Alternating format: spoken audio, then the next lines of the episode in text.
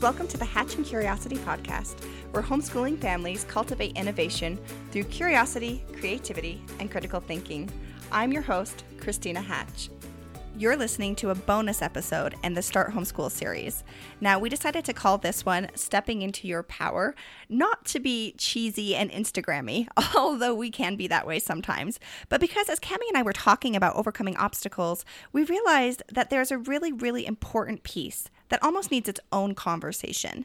Now, this piece of the conversation comes as the power that we have as the main caretakers in our family, as far as setting the tone in our home for an atmosphere of learning. But we won't be able to set that tone unless we take care of ourselves and we take care of each other. And so I would like to invite you into that conversation in this space because it really is that important of a conversation. And I didn't want it to get glossed over along with the other important setting up the homeschool messages that we're bringing to you in this series. So grab a cup of coffee or hot cocoa or Diet Coke and sit down and enjoy this conversation with Cami and I. You get to set the tone for that. You get to create it. You get to decide. And I feel like we that's another thing that is very understated a lot of times. You've heard that phrase if mama ain't happy ain't nobody happy, right? Mm-hmm. Mama sets the tone. And if it's dad at home, then dad sets the tone. So your enthusiasm about learning will be contagious to your children, or your lack of enthusiasm will be contagious to your children. If you want to have a home that has a calm atmosphere, then you need to invite your children into your calm instead of joining them in their chaos. You need to be able to set the tone for your day. And so, if that means waking up a few minutes before the kids and having your morning cup of coffee or whatever it is that sets your day on the right path so that you can greet them in the morning and they know that you're in control and that you have a plan and we're going to follow a routine, you're going to create that sense of security and calm in your home, which will set the tone for the entire day. There's a yeah. lot more power that you have than you even realize.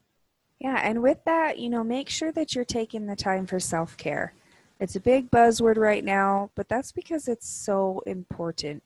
Do the things that you need to do to overcome that burnout, overcome that overwhelm, that fear of judgment, so that you can create the environment for you want, that you want for your family. I have to say that I am oh, how do I word this? My husband works out of town for a couple of weeks at a time. So I spend a lot of time solo parenting and I always have his support all the time, which is phenomenal. I have a really great husband. Not to brag or anything. It's just what it is.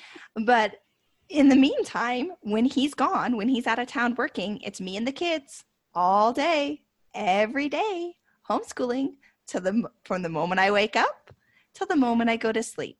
And honestly, it can get a little exhausting. It really can. There are times where I, honest to goodness, just need another adult to talk to for like three minutes. And so some of my self care is going out on girls' nights or a book club or whatever else, or walking upstairs and talking to my sister in law in her kitchen while she makes dinner, while I blow off making dinner myself for my family and put a pizza in the oven. Okay. like my self care sometimes is having these experiences outside of the home and just taking a break from my kids being really real with you right now. It's just taking a break from my kids, okay? So that I can come back and love them better after I've had that break. And it took me a long time to kind of be okay with this because when they were really little, I always felt so guilty every single time I hired a babysitter because I felt so bad that my husband was working so hard to provide for this family and then I'm just going to go spend that money so that I could just what be alone in my car for a few minutes. I just I, I don't know, it was weird. I just felt so guilty all the time about wanting to take any time for myself. Until finally it got to the point where I'm like I need this. I need this or I'm going to go crazy. And I finally just did it I just hired a babysitter and I it was I was living in a very very small town in Alaska. For anyone from Alaska, I was living in Soldotna. So now you know. I went to Fred Meyer because it's the only thing in Soldotna. And I walked around and I shopped for necklaces and I it was silence. It was beautiful silence. And when I came home, I felt so relieved and refreshed and I was a much better mother the next day. And it was that next day when I woke up feeling even more in love with my children than I had in weeks that I realized that it's okay to take care of me. It's not selfish for me to hire a babysitter so that I can be a better mother and feel better about myself doing the job that I need to do, which is the most important thing in my life. So if your thing is hiring a babysitter and leaving the house, then that's okay. If your thing is reading a book or taking a bubble bath, then make time for that. Make it a priority. Because if you if your vessel is empty, then you're not going to be able to fill theirs. And I'll even say if maybe your self-care can't come in the form of a babysitter or other things, you know, it's okay for your kids to watch a movie while you go read a book or while you know there are other ways there are so many different ways and you could create that. And if you're still not feeling like you are rejuvenated you might need to go a little deeper and just start writing everything that's in your brain and then figure it out. You know there's there's other ways to to self-care that allow you to understand what's going on deeper but that's a whole different topic just if you if you feel like the walk didn't do it or the bath didn't do it then you can go a little deeper into your brain to figure out what it is that your self-care needs to look like yeah take a minute to journal or meditate yeah. or reflect and then figure out what's not just like checking out for you but something that's actually going to revive you and help you yeah. feel feel better yeah, self care is not buffering. It's not eating a package of cookies because you're so overwhelmed and cookies make you feel good. It's, it's not scrolling through Instagram or Facebook for hours, for hours, staying up too late, and then starting the next day even more exhausted and more fed up. Right? Yeah.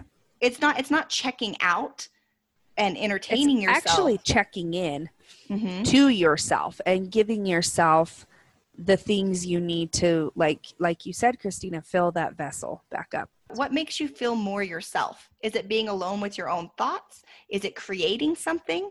Whatever it is should make you feel more alive and more refreshed and more ready to you know address your life when you're done with it. For extroverts especially that can come in the form of spending time with your friends. With other people other people.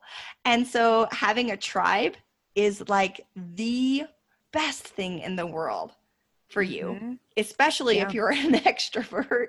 but even if you're not, even if you're just like an, a, an introvert who, you know, likes people on occasion.